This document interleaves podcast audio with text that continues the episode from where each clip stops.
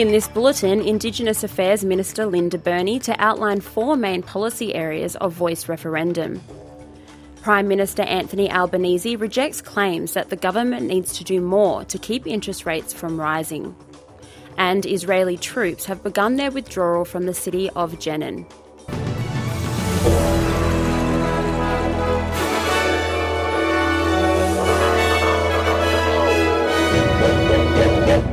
The federal government has revealed the voice to Parliament is to be asked to give advice on four main Indigenous policy areas if a referendum to be held later this year is successful.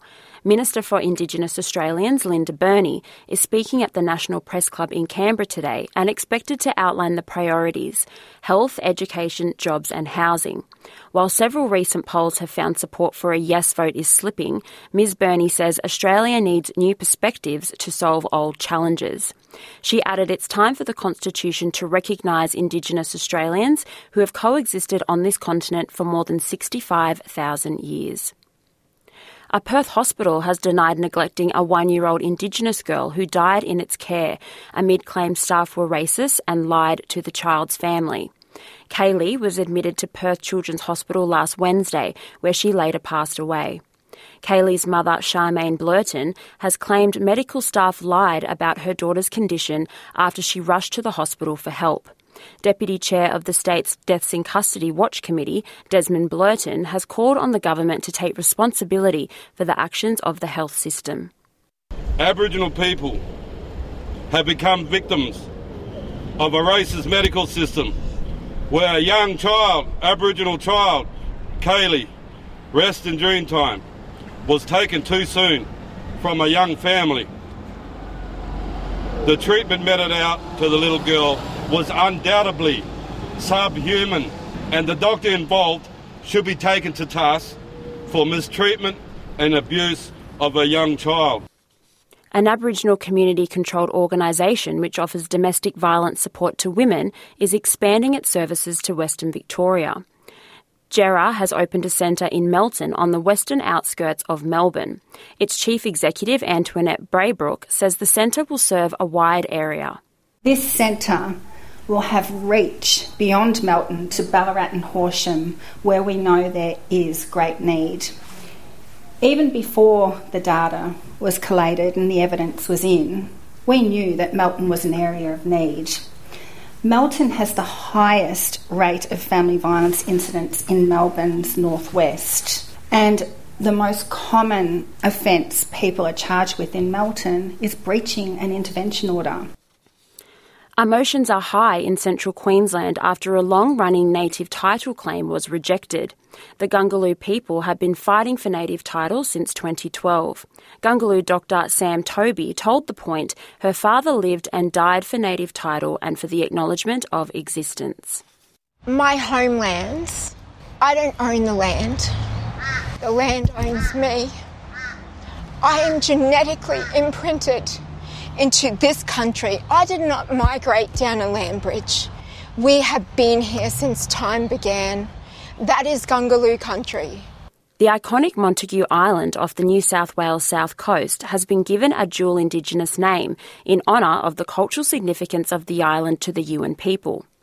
The Environment Minister, Penny Sharp, says the Aboriginal name, Barunguba, will sit alongside the non Indigenous name. The island off Narooma is valued as a significant ceremonial area and is also home to several seabird species. It is also one of the largest little penguin colonies in the state and is home to hundreds of Australian and New Zealand fur seals. Prime Minister Anthony Albanese rejected claims that the federal government isn't doing enough to ensure that the Reserve Bank will not continue to increase interest rates. It comes after yesterday's announcement by the RBA's board that they will be pausing interest rates at 4.1% without ruling out a further rate hike.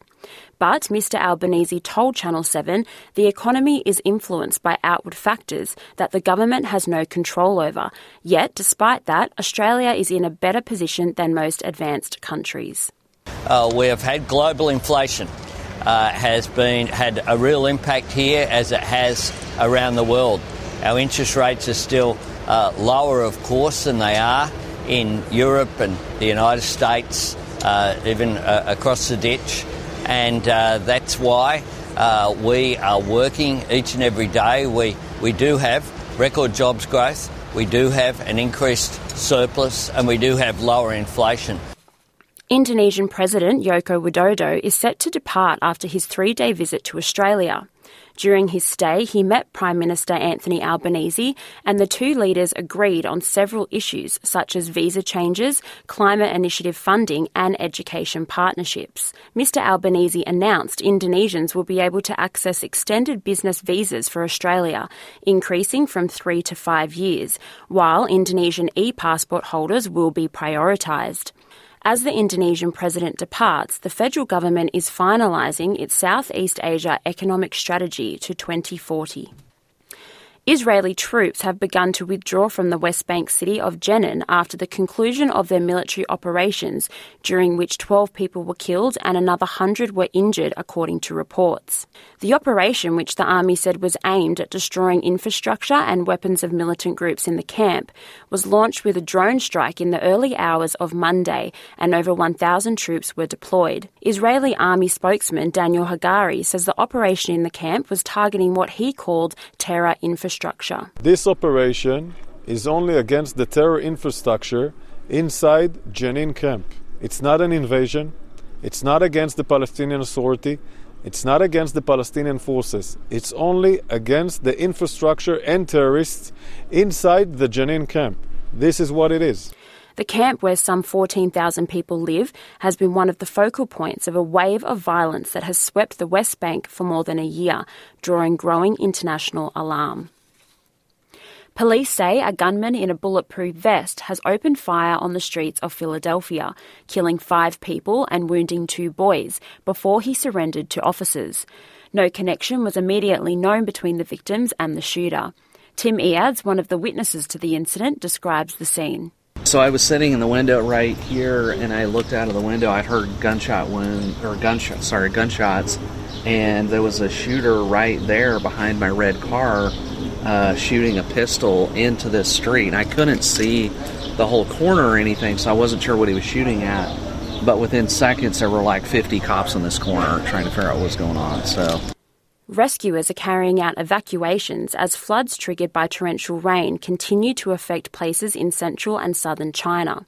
Local media reports that rescuers used drones to deliver life jackets and a secure rope to a man trapped in the middle of a flooded river. There has been no official reports on casualties from the floods.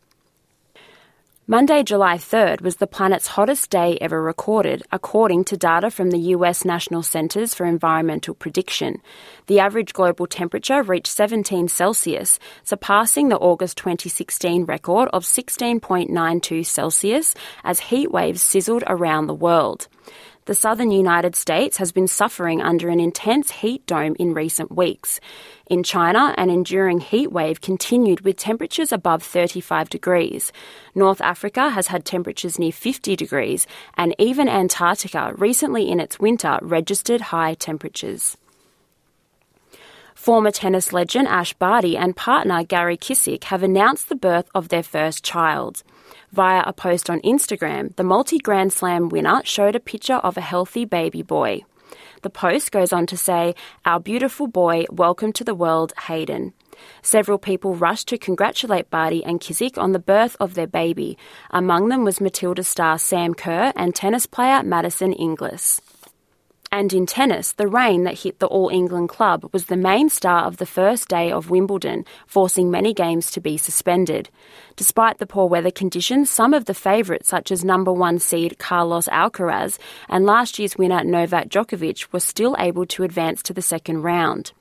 In the women's singles, world number one Iga Swiatek was also able to secure her place in the next round, as were Tunisian world number two Ons Jabeur and last year's winner Elena Rybakina.